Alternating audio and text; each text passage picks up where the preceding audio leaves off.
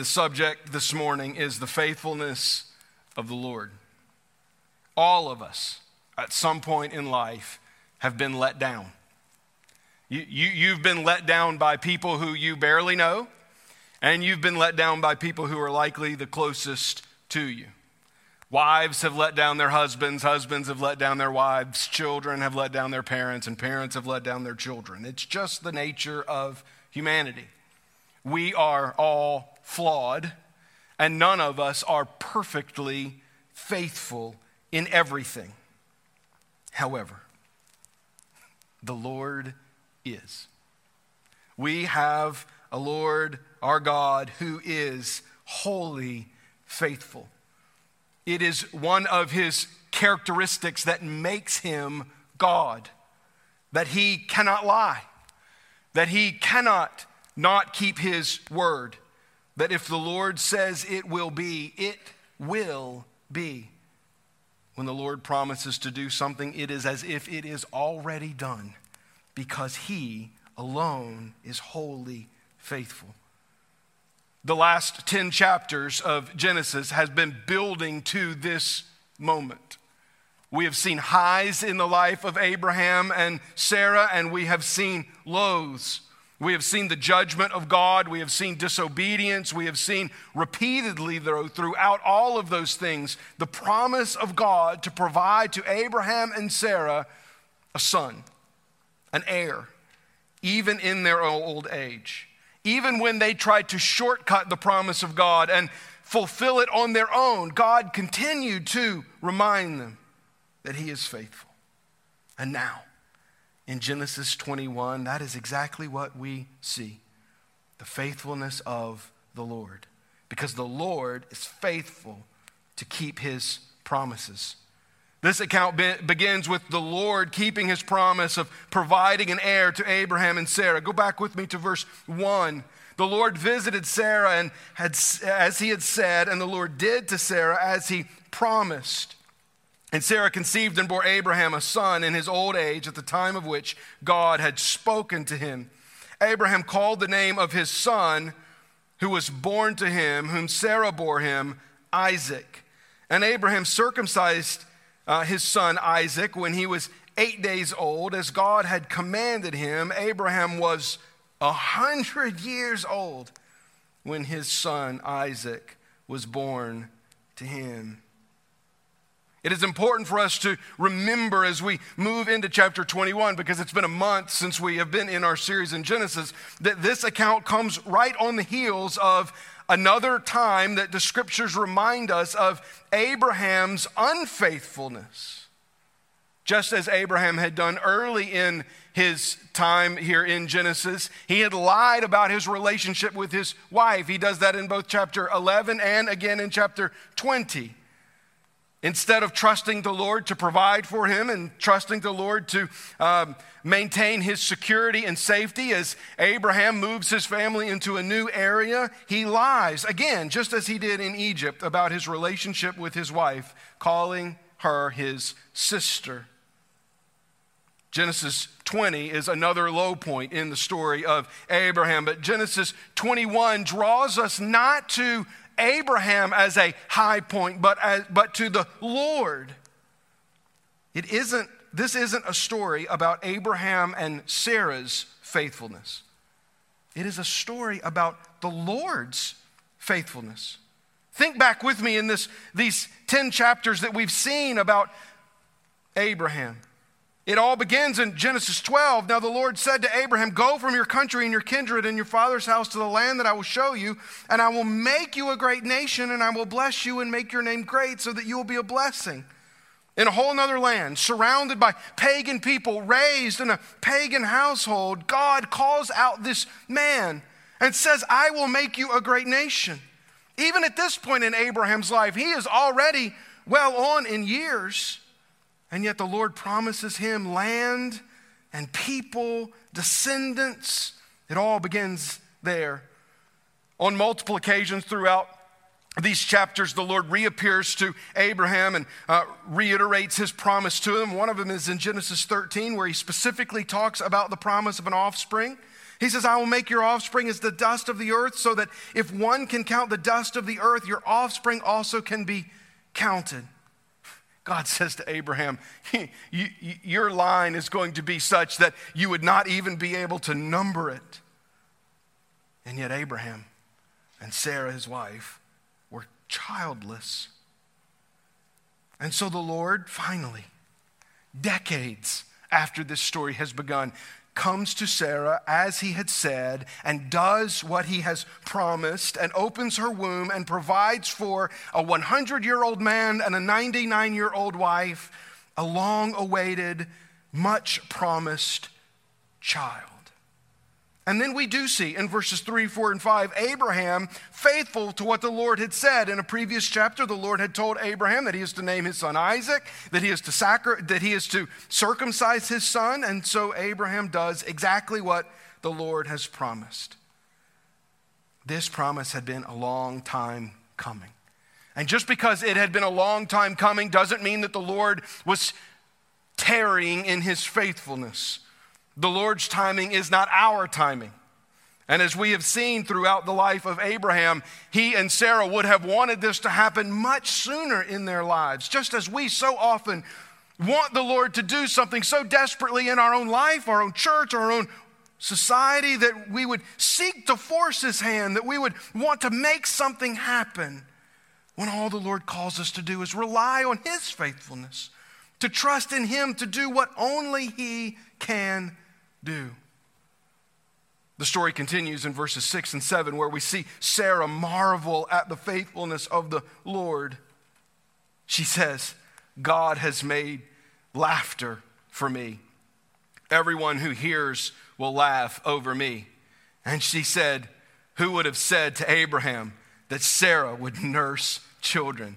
Yet I have borne him a son in his old age. Now, when, he, when she says, God has made laughter for me, this is a joyful, not a mocking type laughter, which we've seen from Sarah before. This is a joyful laughter. This is the meaning of Isaac's name laughter.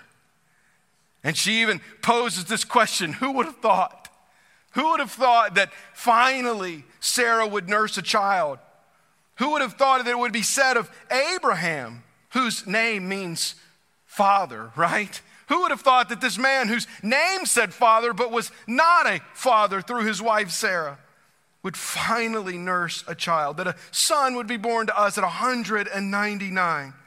Church family, we too should have moments where we marvel at the work of the Lord, where all we can do is laugh all we can think about is just how incredible our God is in keeping His word and His promises to us.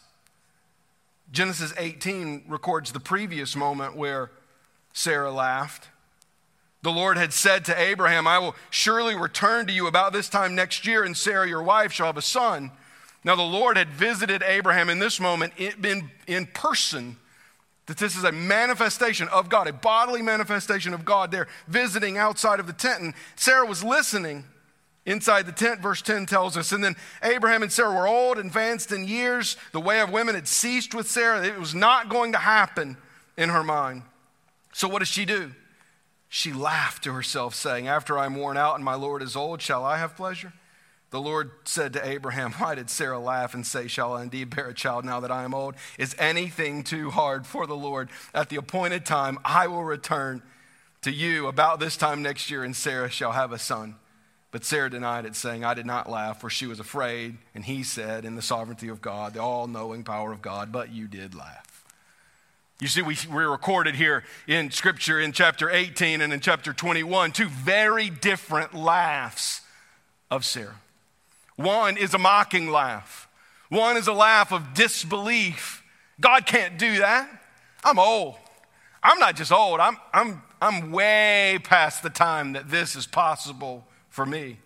What this person is saying will happen is completely unrealistic for my stage of life. It's too late for me. And it causes her to laugh. And then the laugh that we see in 21 again is, is this laugh of joy and, and how in the world did God do this? It's interesting sometimes how the Lord provides illustrations for me. Some of you likely opened the connector this morning or the one that we emailed to you on Thursday because several of you texted and emailed me about it. And you saw the final total of uh, undesignated giving that was given in 2020 by this church, and you laughed. If you haven't, you may want to look.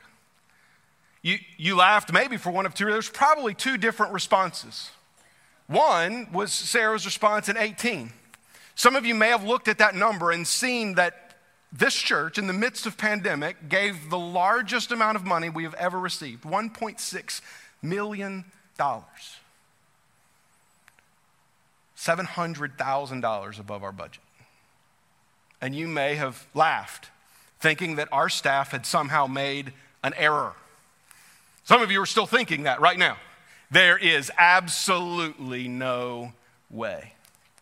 Others of you, maybe, possibly after checking with me or one of our other elders to see is that number right, had the kind of laugh that I've had for the last couple of weeks. How in the world did the Lord do this? Just a laughter of joy. If people have talked to me about it, I've, here's what I've said I don't know. I don't know. We, we shouldn't have in any way expected something like that. Now, if you're watching with us online, I'd encourage you stay on with us to the end of the service because I'm going to address this further. But it serves as a great illustration for us of how sometimes we look at what the Lord is doing and we think there is just no way, or we just find joy in our hearts at the great faithfulness of our God. Number two, the Lord is faithful to hear and help those who call out to him. This section, this text really is divided into three sections, and this section concerns Abraham's or Sarah's handmaid, who Abraham had uh, conceived a child with uh, several years before, Hagar and her son Ishmael, where they are then now that uh, an heir has been born to Sarah is cast out from the family. Look with me in verse 8. And as the child grew and was weaned, so that's about three years in Hebrew culture.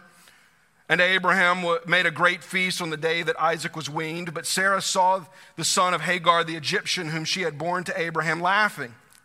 So she said to Abraham, Cast out this slave woman with her son, for the son of this slave woman shall not be heir with my son Isaac. And the thing was very displeasing to Abraham on account of his son. But God said to Abraham, Be not displeased because of the boy and because of your slave woman. Whatever Sarah says to you, do as she tells you, for through Isaac shall your offspring be named, and I will make a nation of the son of the slave woman also, because he is your offspring. So Abraham rose early in the morning and took bread and a skin of water and gave it to Hagar, putting it on her shoulder along with the child, and sent her away. And she departed and wandered in the wilderness of Beersheba. Now, by this point in the story, Ishmael is in his early teen years having grown up as the only child of Abraham. And he is now sent away with his mother into the wilderness. And this does not, it should not surprise us. We saw after that scheme that Sarah has cooked up for her to conceive, for Hagar to conceive a child uh, with Abraham, there became great enmity within the family between these two. This is the second time she is going to leave the camp. This is the second time she's going to be near death in the, wild, in the wilderness. And this bothers Abraham. You'll notice it says it bothers him because of his son. Abraham had grown fond of his son. This had been for quite some years his only son. And yet God reminds Abraham of his promise to him. So even after we see the faithfulness of the Lord in these previous verses, old wounds of unfaithfulness still remain. We shouldn't think that because the Lord acts in his faithfulness that we're still not going to reap the consequences of previous unfaithfulness in our lives, which is exactly what this is. Abraham and Sarah had sought a shortcut and it, they were still paying for it to this day. So, in this great high of faithfulness of the Lord, we're reminded quickly again of just how unfaithful we so often are. But God's faithfulness remains. And so the Lord hears the cry of Hagar and Ishmael and comes to their aid. Pick up in verse 15. When the water and the skin was gone, she put the child under one of the bushes. Then she went and sat down opposite him, a good way off, about the distance of a bow shot, for she said, Let me not look on the death of my child. And as she sat opposite him, she lifted up her voice and wept. Can you imagine just the heartache of Hagar in this moment? And God heard the voice of the boy, and the angel of God called to Hagar from heaven and said to her, What troubles you, Hagar? Fear not, for God has heard the voice of the boy where he is. Up, lift up the boy, and hold him fast with your hand, for I will make him into a great nation. Then God opened her eyes, and she saw a well of water, and she went and filled the skin with water and gave the boy a drink. You see, it's not only in Isaac in chapter 21 of Genesis do we see the faithfulness of the Lord, but it is even in the life of Hagar, this Egyptian servant of Sarah, and the child of Abraham and Hagar, Ishmael that we see God faithfully working. Hagar and the boy cry out, The water's gone. There is nothing left. She puts him in the shelter of a bush. Imagine hot, dry, weary land. And, and so she does the best she can to care for her son in this hot sun. And she goes the bow shot away and thinks this is the end. My son will die. This is the end. You, may very well this morning more find yourself in the place of Hagar and Ishmael than you do Abraham and Sarah. You may hear this text today and say, I don't feel very much like Abraham and Sarah, but I do feel like Hagar and Ishmael. You may feel this morning like all is lost. You may feel this morning like you have no hope left. You may feel right now as if all around you have abandoned you, and all you have left to do is find a shady spot to sit and die. If that's the case for you this morning, if you're not laughing like Sarah laughed, if you're not celebrating like Abraham celebrated, but you are in agony and pain like Hagar and Ishmael were, then do exactly what she did Cry out, and the Lord will hear you. This is the promise of Scripture concerning our faithful God. He hears those who cry out to Him. Psalm 34 accounts this for us so well. We read, When the righteous cry for help, the Lord hears and delivers them out of all their troubles. The Lord is near to the brokenhearted and saves the crushed in spirit. Listen to me, church. It's okay this morning if you feel your Hagar. Maybe you're watching with us online, and the, the last option you had was just to turn on a church service in hopes that somebody would say something encouraging to you today. Because that's what you need. Because life has beaten you down, and the state of the things around us have just broken your spirit, and you feel like you cannot go on any further. Oh, hear me, friend. Cry out to God today because He hears you. You may not feel like He hears you. You may not feel like you're an Abraham or Sarah who the Lord just continually blesses, but hear me. The Lord is near to the brokenhearted and saves the crushed in spirit, and He will hear your cry today if you will but cry out to Him. Because the faithfulness of our Lord is not just for the Abraham and Sarahs of the world, it is also for those wandering in the wilderness, cast out by everyone else, forgotten by the world. God will hear your cry today and be just as faithful to you. And that's what the Lord does.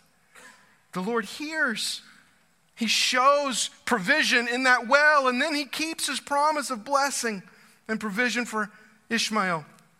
Look at verses 20 and 21. And God was with the boy, and he grew up. He lived in the wilderness and became an expert with the bow, and he lived in the wilderness of Paran, and his mother took a wife for, for him from the land of Egypt. You see, the Lord had promised in verses, 22, uh, verses 12 and 13 that he would take care of the boy. He promised that because he was also of the seed of Abraham, that he would bless him and make him into a great nation. But that was not the first time we heard that promise. You see, the first time Hagar was kicked out of the camp is in Genesis 16. She again then is in the wilderness with child at this point. And the Lord hears her cry then in Genesis 16, all those years before. And verse 7 tells us the angel of the Lord found her by a spring of water in the wilderness, the spring on the way to Shur. And he said, Hagar, servant of Sarai, where have you come from and where are you going? She said, I'm fleeing from my mistress Sarai. And the angel of the Lord said to her, Return to your mistress and submit to her. The angel of the Lord also said to her, I will surely multiply your offspring so that they cannot be numbered for multitude. You see, God had promised that he would bless Ishmael, and he kept his promise. Now, hear me clearly. The promise of God to Ishmael is not the same as the promise to Isaac. The descendants of Ishmael are not those who are truly following God today. It is those who believe through the sacrifice of Jesus in the line of Abraham, Isaac, and Jacob who are those that are following God. But nonetheless, this account remains for us today so that we can see just how faithful God is both within the camp and outside to those who call upon his name. Third, the faithfulness of the Lord is seen by outsiders.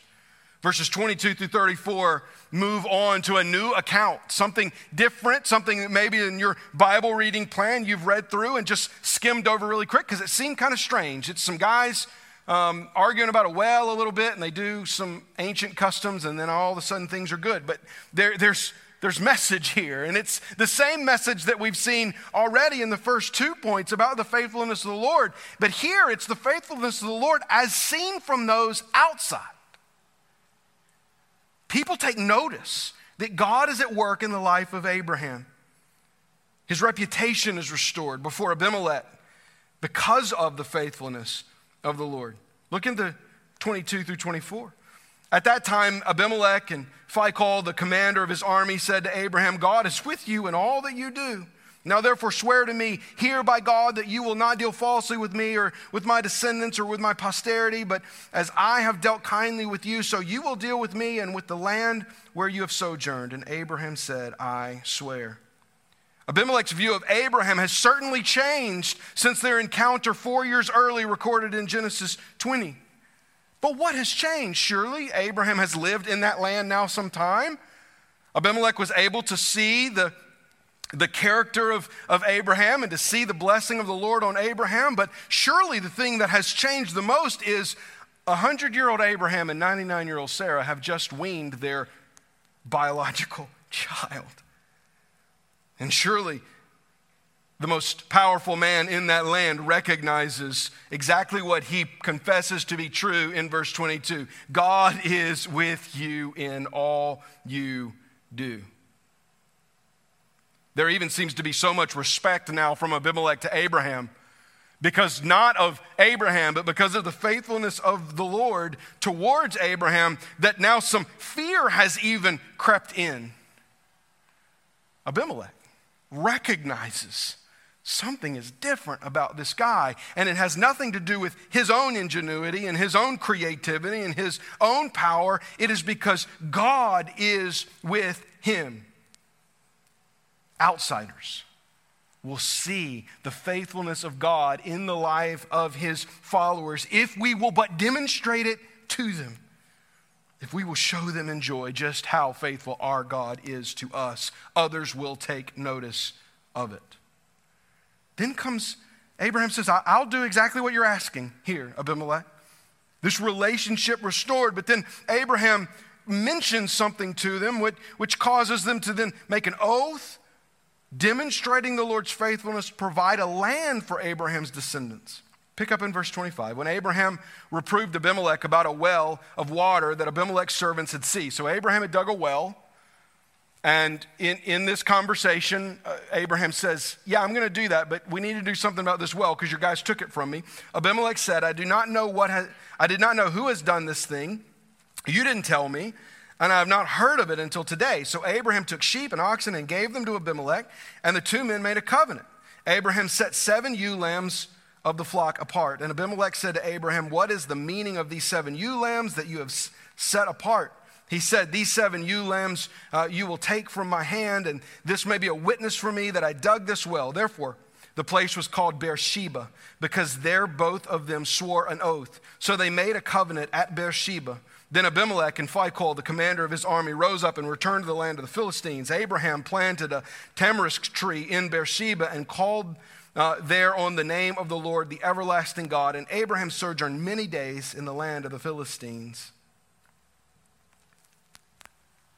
So, what does this have to do with the faithfulness of the Lord? This just seems like two men arguing over a well.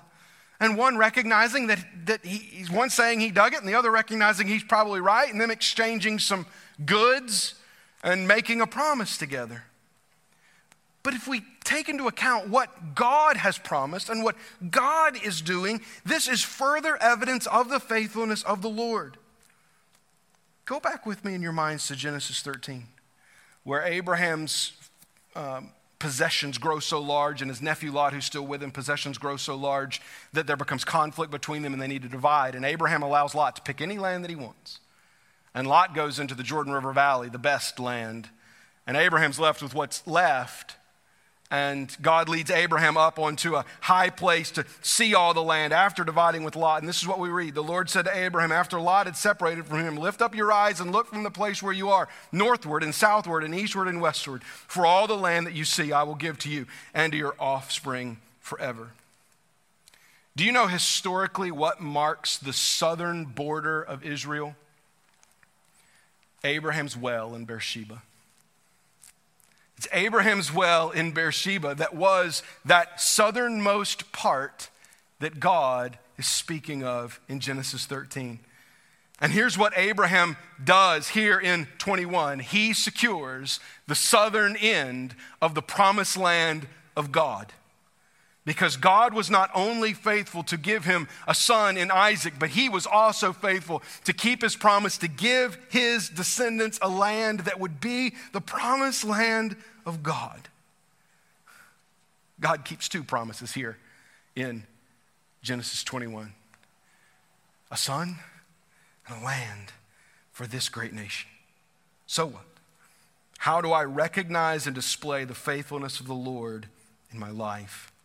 As we read these three accounts of the faithfulness of God one, to give Sarah and Abraham in their old age a promised child, and the second, his faithfulness to Hagar and Ishmael cast out from the camp, who cry out to God and God hears them. And then, third, for him to establish this southern border of the land in his dealings with Abimelech. We're reminded about the faithfulness of God. But make note, church, the ultimate faithfulness of God's promise to Abraham is not Isaac. The ultimate uh, fulfillment of God's promise to Abraham is not a well or a land. You see, the ultimate fulfillment of God's promise to Abraham is Jesus Christ. His greatest fulfillment to the promise of Abraham is Jesus. And his greatest fulfillment of all of his promises to us is also Jesus. Now, you may feel like Hagar today, crying out in the wilderness. You may feel like chapter 18 Sarah, who laughed and didn't believe the Lord in his promises. You may feel beat down, overcome, broken by this world, but know this the Lord has shown his ultimate faithfulness to you in Jesus Christ. Let me just I recognize the personal nature of a story like this. Because there are people possibly in this room, maybe watching with us online, that have cried out to God for years for a child. Cried to God. As Sarah likely did on her knees year after year. Here's what I can't promise you I can't promise you that God is going to answer your prayer in the same way that He answered Sarah's. I cannot promise you that the Lord will demonstrate his faithfulness to you in that way. And if that's not you, but it's something else that you've been crying out to God for for years, and you say, Where is the faithfulness of God in my life? When is God going to answer this? Know something. If we have a right understanding of the teachings of Scripture, here's what we know the ultimate faithfulness of God is in Jesus. It's bigger than all of that. It's bigger than any need we could have in this world because Jesus is the fulfillment of all of the promises, both to Abraham and to us. And when we recognize that, we are then able, as Abraham does with Abimelech, to display the faithfulness of God so that other people can see it. In Hebrews 10, that New Testament, New Testament author encourages the church. He says, Let us hold fast the confession of our hope without wavering, for he who promised is faithful. Oh, church, we serve a faithful God. You may not see it right now. You may be skeptical right now.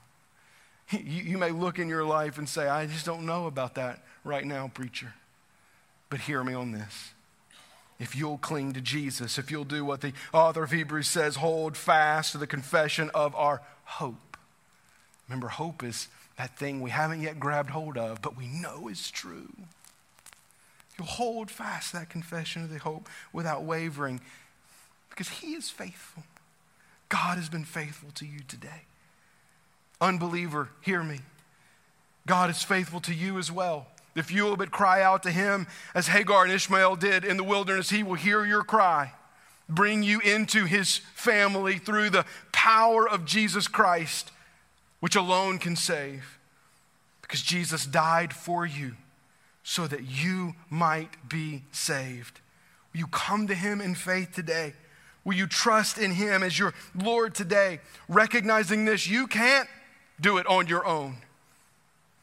But as the ultimate fulfillment of his promise in Scripture, he gave Jesus so that you would not have to, who lived the perfect life for you and died a sinner's death for you, so that if you will come to him in faith, he will forgive your sins, and you then can hold fast to the same hope that the rest of the church holds to so dearly. Could we pray together? Father, thank you for your faithfulness. Thank you, Father, for your faithfulness in my unfaithfulness. Thank you, Father, for your faithfulness when your church doesn't do always what she should do. Thank you, Father, for your faithfulness in our good moments, like with Abraham and Sarah, but also in our bad moments when we cry out in despair. And thank you, God, that your faithfulness is on display in our lives and in our church to a world that is watching. Let us demonstrate it to them so they too can know of our great God. We ask this in Christ's name. Amen.